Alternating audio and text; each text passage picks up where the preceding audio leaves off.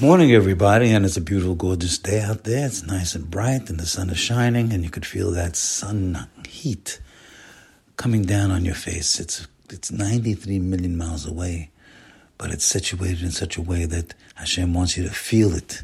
It didn't have to be that way, but He wants He wants to make He wants to make you aware of of, of Him, so you could feel it actually on your face, and He's throwing you a kiss from the sun. You should feel that way. Actually, envision it that way. Make a picture in your mind that way.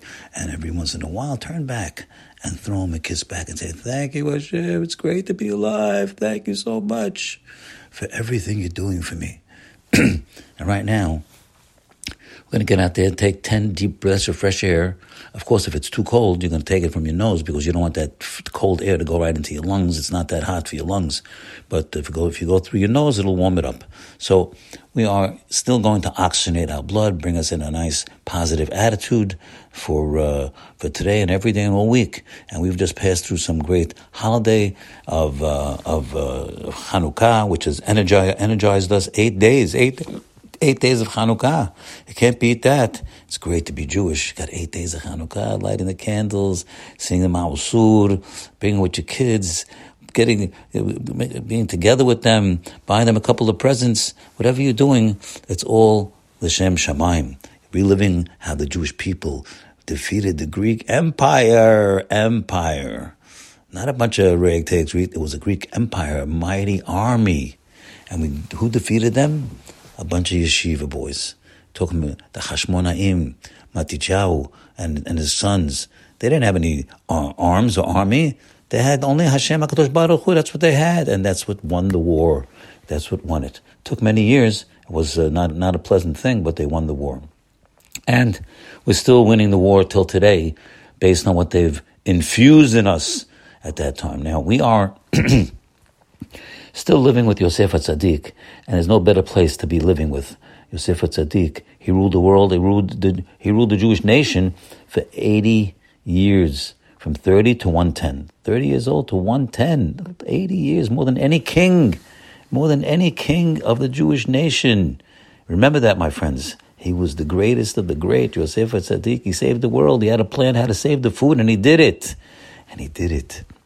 He saved the food, and main people he saved it for was our nation, the Jewish people. He brought Yaakov Avinu down to Egypt, and on, with with with honor and dignity. He didn't bring him down in chains. He would have been brought. You have to know that, my friends, that they were going down. The Jewish people going down to Egypt either way, with chains or honor, because that's the plan. Now you got to get through your mind that, that everything is planned basically. Everything is planned. Hakol bidei shamayim. Hakol bidei shamayim. You should be singing that in the street. Hakol, hakol. Everything is in the hands of heaven.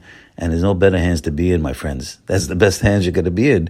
You're in the hands of heaven. Your work, your health, your children, all that stuff is in the hands of heaven, except Yirat Shamayim your fear of heaven, your awareness of heaven, your ability to to uh, to to improve in this lifetime, improve your character. That's not in the hands; it's in your hands.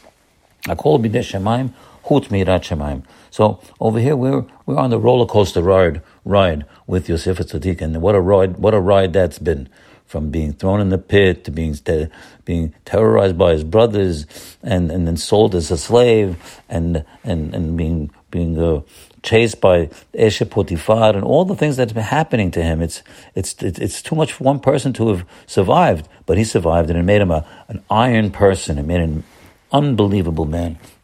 Now, we're going to say a Mishleh because we love Mishleh. Mishleh is, Mishleh is Chokhmah.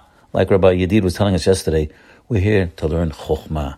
It says, it says Mishleh, um, Latet la petaim orma. That's why he wrote the Mishleh. That's it. He's saying it right in the beginning. Orma, that's chokhmah. Orma and chokhmah is, is, is hainuhach, synonymous. Orma. It's cunning. It's a cunning wisdom.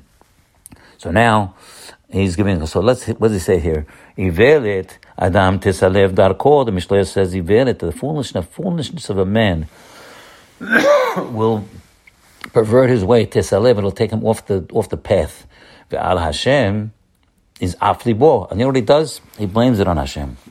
It's the foolishness of man. He's doing the, wrong thing. He's not looking both ways when he crosses the street. And maybe when something happens. Or maybe he's walking out in the street, like in these cold days, without the proper clothing on. And he gets sick, he gets the pneumonia, who knows what.